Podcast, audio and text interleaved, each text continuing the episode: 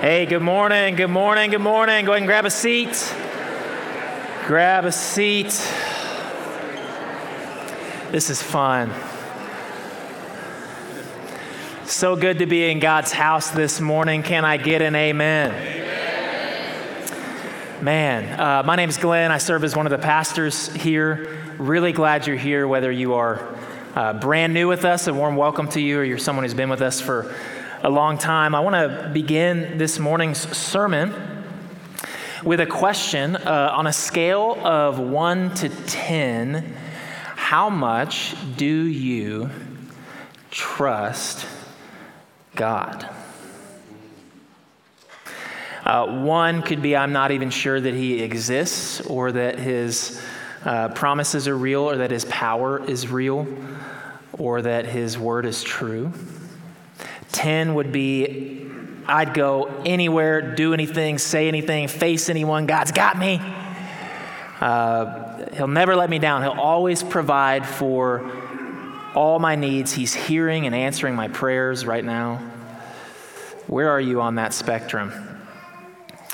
Uh, the reason I ask is because I know that everyone comes in here and uh, maybe intellectually you feel like your presence in this room, um, whether you would identify yourself as a Christian or a church goer, you know that intellectually your answer should be a 10. Like, of course, I am supposed to trust God. Uh, but we all live in this gap, right, between our mind and the things that we know should be true and our actual daily life and the things that happen within uh, our emotions and our heart and our will and our belief. Um, we are going to be wrapping up the book of Genesis this morning. It's been nine months. We started in January, and we're going to be covering the breadth of uh, eight chapters, chapter 42 through 50.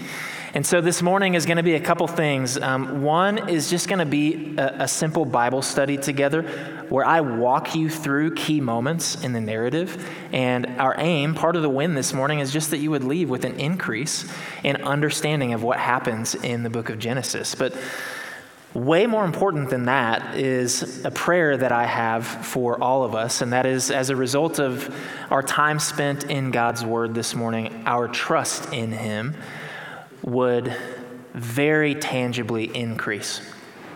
And so I want to invite you to pray with me uh, because that doesn't happen because I say some fancy words or because you sit in a seat and listen to someone talk about the Bible. It happens because the Spirit of the living God grips a person's heart and brings to remembrance truth and exalts the person and work of Jesus. And so I want you to pray with me now. God, we pause and we acknowledge once again your presence.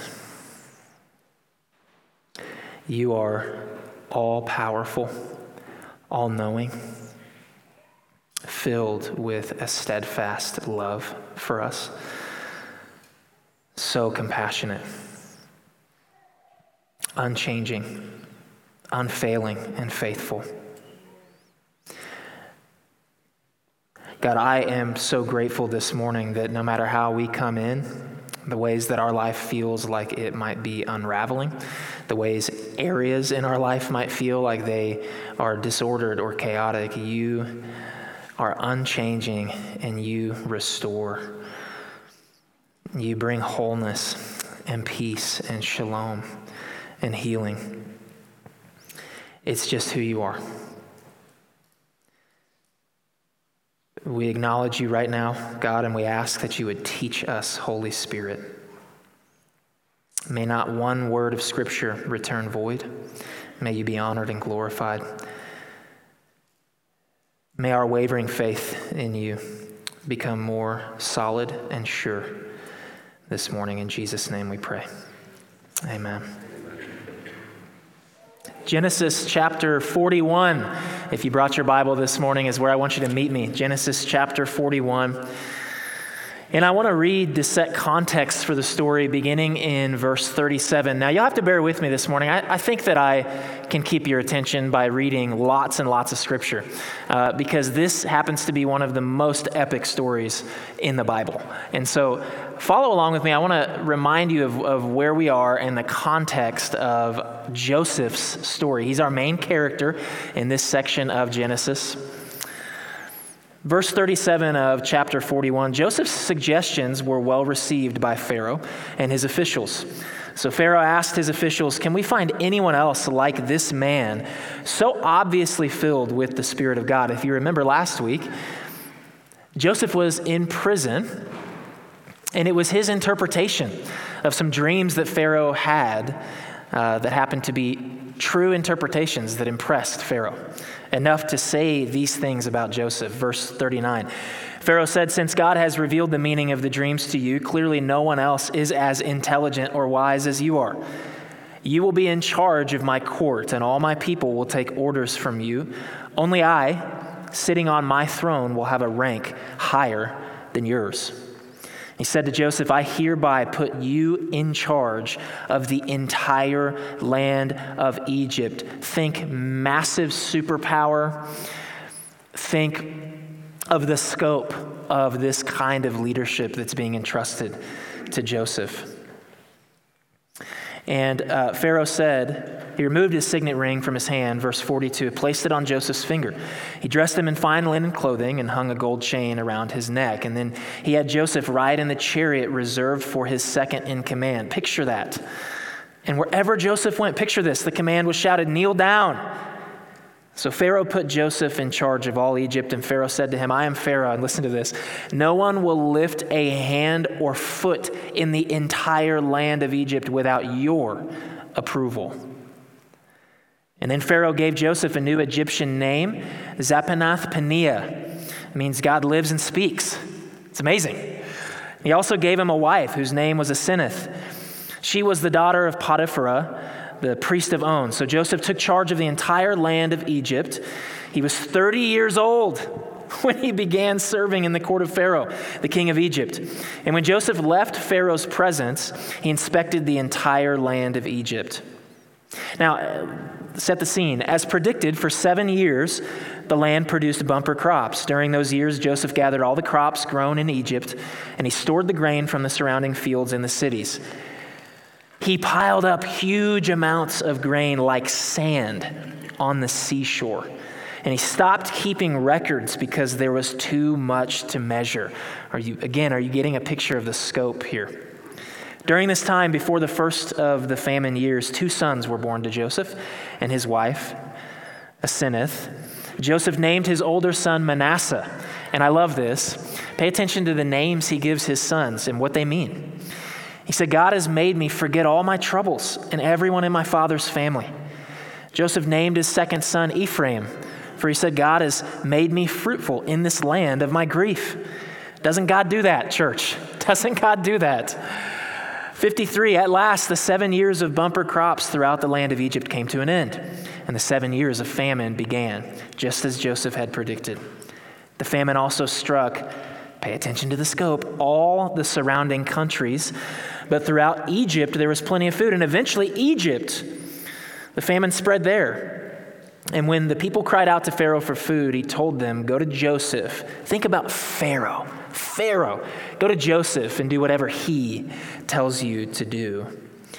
And so, with severe famine everywhere, Joseph opened up the storehouses and distributed grain to the Egyptians. The famine was severe throughout the whole land, and people from all around came to Egypt to buy grain from Joseph because the famine was severe throughout the world. The scene is about to enter into something so intense in terms of Joseph's life story. It has now been 22 years since his brothers plotted to kill him. 22 years since Joseph, this young boy, was given a coat of many colors by his father and sat around the dinner table and told his brothers, I had these visions and dreams that one day y'all are going to bow down to me. Isn't that cool? And 22 years since his brothers decided to sell him into slavery. And we have followed this epic story from a pit in the ground to then a prison. Uh, he spent time between those two in a, in a, a palace with Potiphar, and now he's Pharaoh's right hand man. And the next three chapters, I just want to summarize for us, okay? Because we got to make our way to the end of Genesis here. Chapters 42, 43, and 44 detail the encounter that Joseph has with his brothers.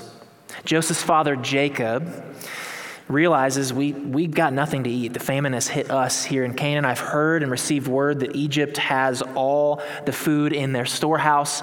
And so we need to make a pilgrimage there from Canaan to Egypt and get help from the Egyptians. For all these 22 years, Jacob's brothers have hidden the shame and the guilt within of what happened to them. For all these 22 years, Jacob, Joseph's father, has thought his son dead. And now they come to Joseph in Egypt. And he's unrecognizable to them. He's pressing them through a series in these chapters of, of, of tests and um, commands. You know, many people, when they think of Joseph's brothers coming to Egypt and interacting with him and there's reconciliation, that that happens in one scene. And, and biblically speaking, it happens through a multitude of interactions over the course of some months. And what he's going to do is he's going to basically feel out their motives. He's pressing into their commitment to one another. You wonder why? He's pressing into their commitment to their father who's back home. Jacob's back home in Canaan. You wonder why? He's going to press into their commitment to their youngest brother, Benjamin. You wonder why? I wonder if he's asking in his mind, have they changed? Are they the same?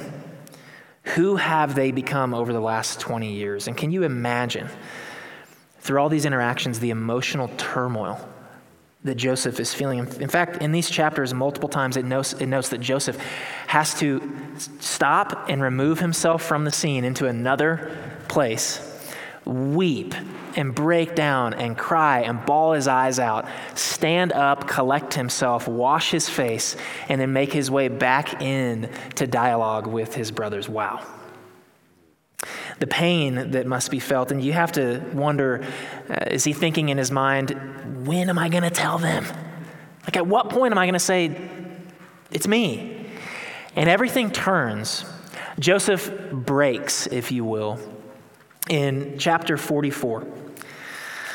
I want to read this to you because he is demanding that the youngest brother Benjamin stay in Egypt as a slave and that all the other brothers go home to their father Jacob. Pick it up with me in chapter 44, verse 18. Judah steps forward and he says, Please, my Lord. He's talking to Joseph, has no idea it's Joseph. Let your servant say just one word to you. Do not be angry with me, even though you are as powerful as Pharaoh himself. And here's what Judah is going to do he's going to recount the previous conversations that they have had with Joseph, not knowing it's him. Verse 19 My Lord, previously you asked us, your servants, do you have a father or a brother? you wonder why Joseph asked them, Do you guys have a father or a brother by chance? Uh, Verse 20, and we responded, Yes, my Lord, we have a father who's an old man, and his youngest son is a child of his old age. Man, think about the emotion here. His full brother is dead, and he alone is left of his mother's children, and his father loves him very much. And you said to us, Bring him here so I can see him with my own eyes. That's what Joseph told the brothers to do. But we said to you, My Lord, the boy cannot leave his father, for his father would die. And I don't think I have slides. That's my bad, okay? Can we give it up right now for the guys up in the tech booth that run slides? Clap for them real quick right now. Don't look up there, it's not their fault. It's on me. Okay, so uh, I just lost my place. Wow.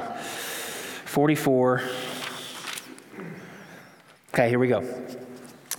Verse 24 So we returned to your servant, our father, and told him what you had said. And later, when he said, Go back again and buy us more food, this is Jacob's command to the boys to go back to Egypt, we replied, We can't go, Dad, unless you let our youngest brother go with us. We have to take Benjamin with us. We'll never get to see the man's face unless our youngest brother is with us. And then Jacob said to them, again, this is Judah recounting to Joseph, not knowing it's Joseph, what his dad, Jacob, had said. As you know, my wife had two sons, and one of them went away and never returned. Doubtless he was torn to pieces by some wild animal. I've never seen him since. Now, if you take his brother away from me and any harm comes to him, you will send this grieving, white haired man to his grave. Before I continue reading, the person talking right now is Judah. Judah was instrumental years and years and years ago in suggesting in the text that they sell Joseph into slavery and make a profit.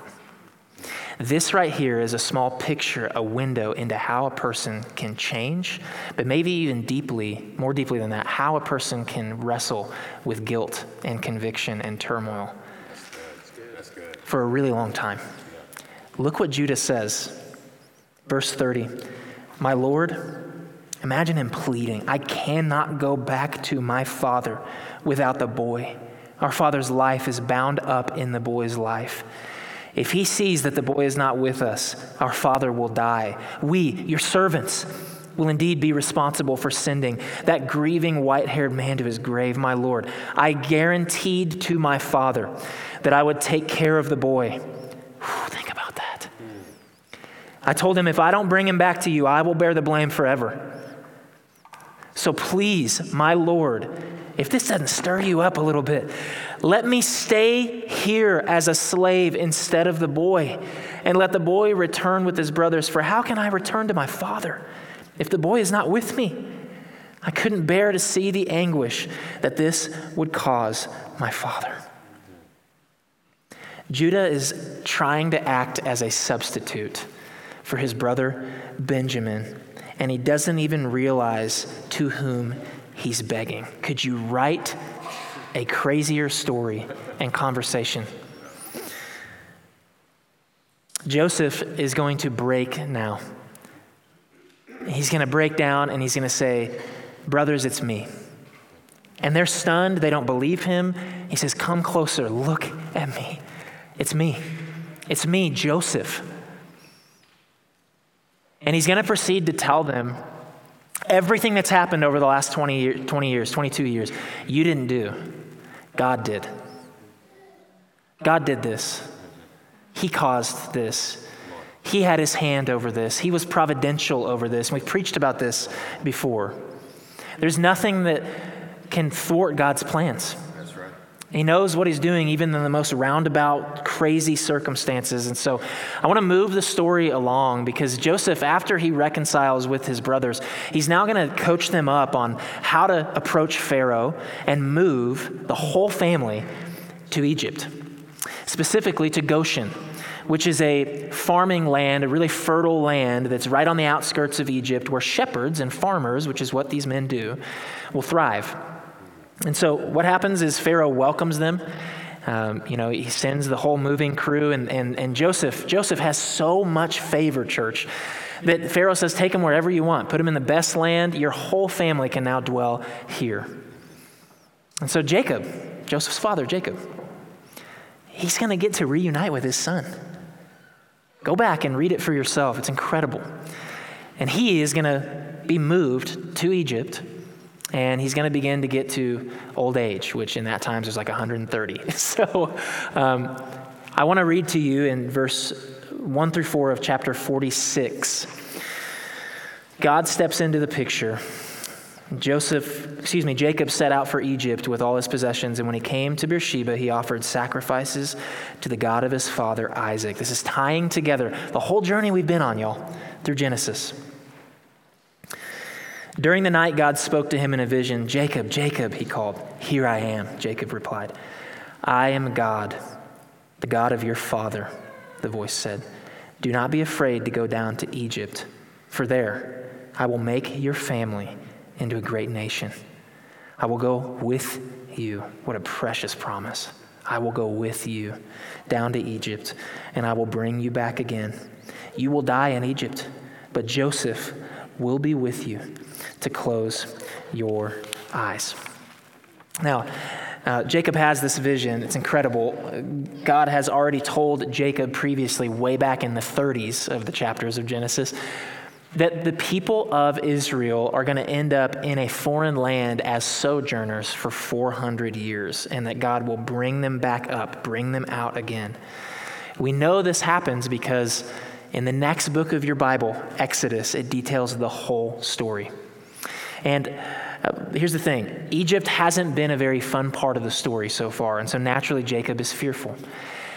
And this is just like our God to come and whisper in a still small voice and say, I'm with you. I know this is happening. I see this happening. I will not let you go. How comforting that must have been in Jacob's fear. Side note, why are the animated movies about Joseph and Moses so much better than the live action ones? Can we just, can we talk about the, I, they're so good. Go watch them. Amazing stories. Uh, so epic. Now, I want to talk to you now about Israel's formation. So, if you remember, Jacob was renamed by God after wrestling with him Israel. And you're going to see that Jacob has all these sons that make up the tribes of Israel. So, in chapter 48 now, okay, we're moving along, verses 1 through 5. One day, word came to Joseph, Your father, Jacob, is failing rapidly. So Joseph went to visit his father, and he took with him his two sons. Remember Joseph's two sons, born in Egypt, Manasseh and Ephraim. When Joseph arrived, Jacob was told, Your son Joseph has come to see you. So Jacob gathered his strength and sat up in his bed. Jacob said to Joseph, God Almighty appeared to me at Luz in the land of Canaan and blessed me. He said to me, I will make you fruitful, and I will multiply your descendants. I will make you a multitude of nations, and I will give this land of Canaan to your descendants after you as an everlasting possession. Can we just pause real quick? All these pictures in the Old Testament of an older generation passing on orally, verbally, the blessings and the promises of God. Parents in the room, grandparents in the room, spiritual parents in the room. Are we doing this? We're going out of our way not just to say, God has blessed me, but to proclaim this to the next generation. And say, I remember, God, God told me this. God met my need in this way. God made this promise. He's going to keep it. I pass this promise on to you. Verse 5 Now I am claiming as my own sons, this is Jacob, these two boys of yours, Joseph, Ephraim and Manasseh, who were born here in the land of Egypt before I arrived. They will be my sons, just as Reuben and Simeon are. A literal translation of the Hebrew here, it reads, Like Reuben and Simeon, they will be to me. This is really powerful. They, in essence, are going to become the firstborn sons of Jacob. And this provides the double portion of the firstborn's inheritance to Joseph. And theoretically, Joseph receives his portion, while Ephraim and Manasseh receive the portions of Reuben and Simeon, giving Joseph three shares. You add the other nine brothers, you have the 12 tribes of Israel. As a Bible reader, we don't want to just have TED Talks about little moments in Genesis and say, this is amazing. We want to help you understand. We're building a foundation for the entire rest of your Bible here. So to understand, Israel used to be Jacob, now he fathers this nation that's called Israel and the Israelites, and that they're divided into 12 tribes is really important as you continue to read your Old Testament. Here's a reminder that he gives to Joseph in verse 15 of chapter 48. He blessed Joseph and said, May the God before whom my grandfather Abraham and my father Isaac walked, the God who has been my shepherd all my life, has God been anybody's shepherd all their life? Hallelujah. To this very day, the angel who has redeemed me from all harm, may he bless these boys May they preserve my name in the names of Abraham and Isaac, and may their descendants multiply greatly throughout the earth. And so, what Jacob is going to do now in chapter 49 is he's going to bless all of his sons. He's going to pronounce sort of a, uh, uh, almost a prophecy. I don't, I don't, it's debatable if it actually is, but he's saying, Here has been your life, here's the legacy you've left, here is your future. Um, and that's, that's chapter 49. And then we're going to come to Jacob's death. So I want you to go to chapter 50 of Genesis. We made it, y'all. We're in the last chapter of Genesis, and I want you to go to, to verse 7. Joseph went up to bury his father. He was accompanied by all of Pharaoh's officials. Okay, listen to this. pay attention here. He was accompanied by all, all of Pharaoh's officials, all the senior members of Pharaoh's household, all the senior officers of Egypt Joseph also took his entire household, his brothers, their households. They left their little children and flocks and herds in the land of Goshen. A great number of chariots and charioteers accompanied Joseph. The accompaniment at Jacob's funeral of all these Egyptian dignitaries and a military escort reflects the importance of who Joseph is and the dignity that that accords to his dad. It's also saying something to us. It's a theological statement to us, church. Here it is. Think about how far this little family of Abraham has progressed. God promised to make Abraham's name great and to bless him. And this is just a little foreshadow right here. All of Egypt is stopping to pay attention with pomp and circumstance at the passing of Abraham's grandson. Who would have thought? Who would have thought? Especially in ancient times, and even still true today, the attention paid to one's death is often considered an indication of the greatness and the significance of their life. And now we're going to get to Joseph's death in Genesis chapter 50, starting in verse 19. Joseph replied to his brothers, now he's talking, kind of his final statements Don't be afraid of me. I'm going to read these last verses of Genesis. Am I God? That I can punish you. You intended to harm me. This is the verse of Genesis 50 20. You intended to harm me, but God intended it all for good. He brought me to this position so I could save the lives of many people. Now, don't be afraid. I will continue to take care of you and your children. So he reassured them by speaking kindly to them. Verse 22 Joseph and his brothers and their families continued to live in Egypt. Joseph lived to the age of 110. He lived to see three generations of descendants of his son Ephraim, and he lived to see the birth of the children of Manasseh's son, whom he claimed as his own. Soon I will die, Joseph told his brothers. But listen to this, church. Think about trusting God. God will surely come to help you and lead you out of this land of Egypt. He will bring you back to the land he solemnly promised to give to Abraham, to Isaac, and to Jacob. And Joseph made the sons of Israel swear an oath, and he said, When God comes to help you and lead you back, pay close attention here, you must take my bones with you. So Joseph died at the age of 110. The Egyptians embalmed him, and his body was placed in a coffin in Egypt. There is a book in your Bible called Hebrews. And in the book of Hebrews, chapter 11 is called the chapter of faith. And it details to us what is commonly known as the hall of faith, not fame, faith. Hebrews 11, verse 1 tells us this faith shows the reality of what we hope for, it is the evidence of things we cannot see.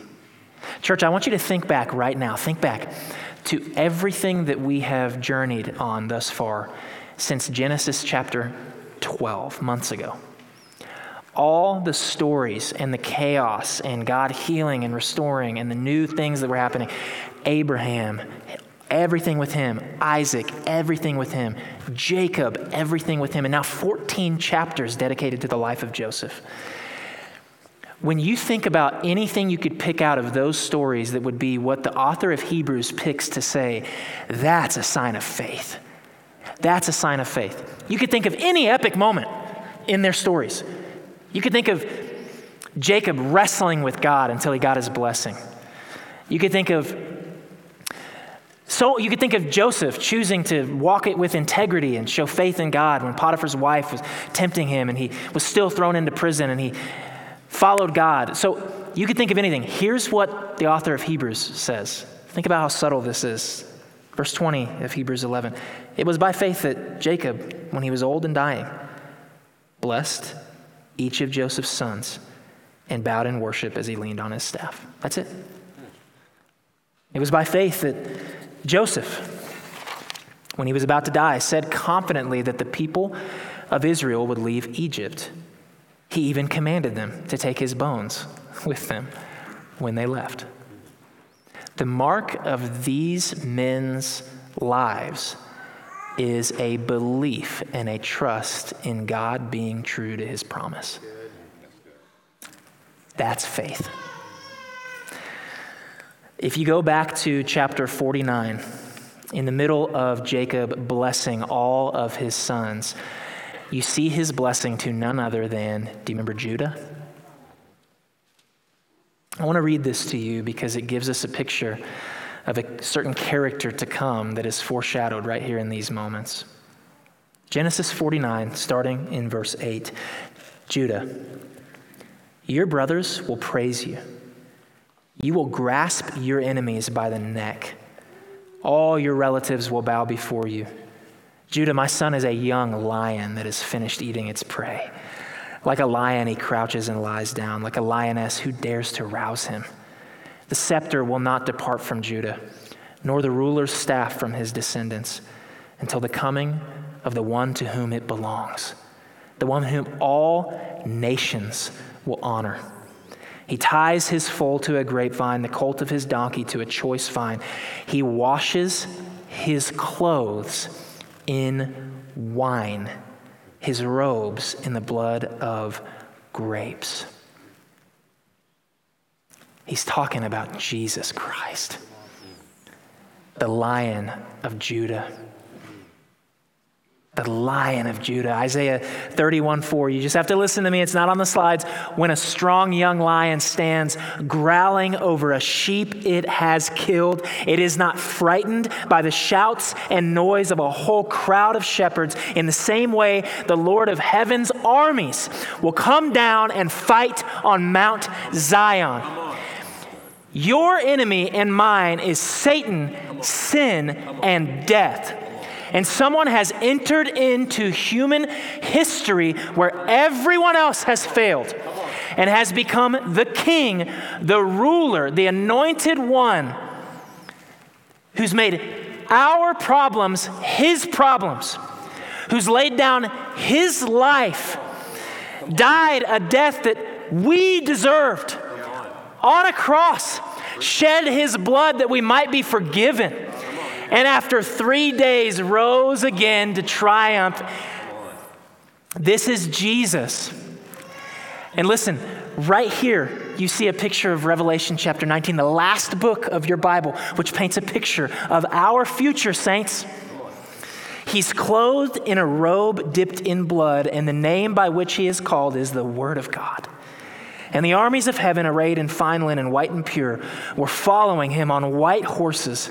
From his mouth comes a sharp sword with which to strike down the nations, and he will rule them with a rod of iron. He will tread the winepress of the fury of the wrath of God the Almighty. Here's something really important your Bible tells a story, and from cover to cover, it has a unifying narrative and there's one main character, one main subject. His name is Jesus. He's the Messiah. He is God the Son. He is the Savior of the world. He is Lord of all. Ever since Genesis 3, when our sin and our rebellion corrupted the world and ruined our relationship with Him, He has been on a rescue mission to gain for us fellowship with Himself to bring his children home to him as a father who loves his own. He's a God who has done much in human history, but namely, he sent his one and only Son, that whoever believes in him will not perish, but have everlasting life. Your Old Testament of your Bible is the preparation for this Savior to come. On the conservative end, more than 300 prophecies would find their fulfillment in Jesus. And Judah's blessing, right here, before we even get out of the first book of your Bible, it details a king that's coming that's going to conquest all of his enemies. He's going to have a perpetual, never ending, beautiful rule. Everyone else is going to submit and pay tribute to him. And all those who are with him will prosper and be blessed and have peace forever and ever. Hallelujah. In 2 Corinthians 1:20 it says all of God's promises have been fulfilled in Christ with a resounding yes. And through Christ, our amen, which also means yes, ascends to God for his glory. Where are you on that scale? One to 10? How much do you trust God? Because the rest of the pages of this book are going to tell a story that's screaming at you and me hey, trust Him. Trust Him. Here's why Isaiah 55 8, God says, My thoughts are nothing like your thoughts. My ways are far beyond anything that you could imagine. And in Romans 11, Oh, how great are God's riches and wisdom and knowledge, how impossible it is for us to understand his decisions and his ways. For who can know the Lord's thoughts? Who knows enough to give him advice? Jesus Christ and the good news of his life that he lived as our substitute, his death that he died as our substitute, his resurrection and his new life that he imparts to us by his Holy Spirit dwelling in us and being at home and taking residence in our hearts. That's a reality.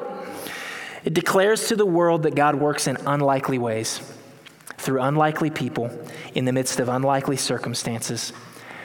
Church, you need to know today our God does not work in our ways with our preconceived notions and expectations. He works and He wills exactly how He pleases because He's God and we're not.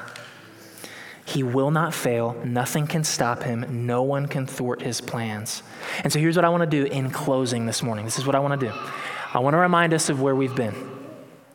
In Genesis 1 through 11, we, we recounted the creation of all things.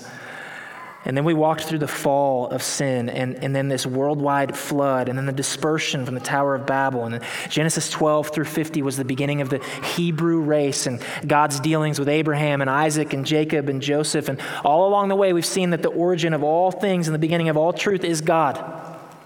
He started it all. Along the way, we're seeing God choose and preserve the nation of Israel.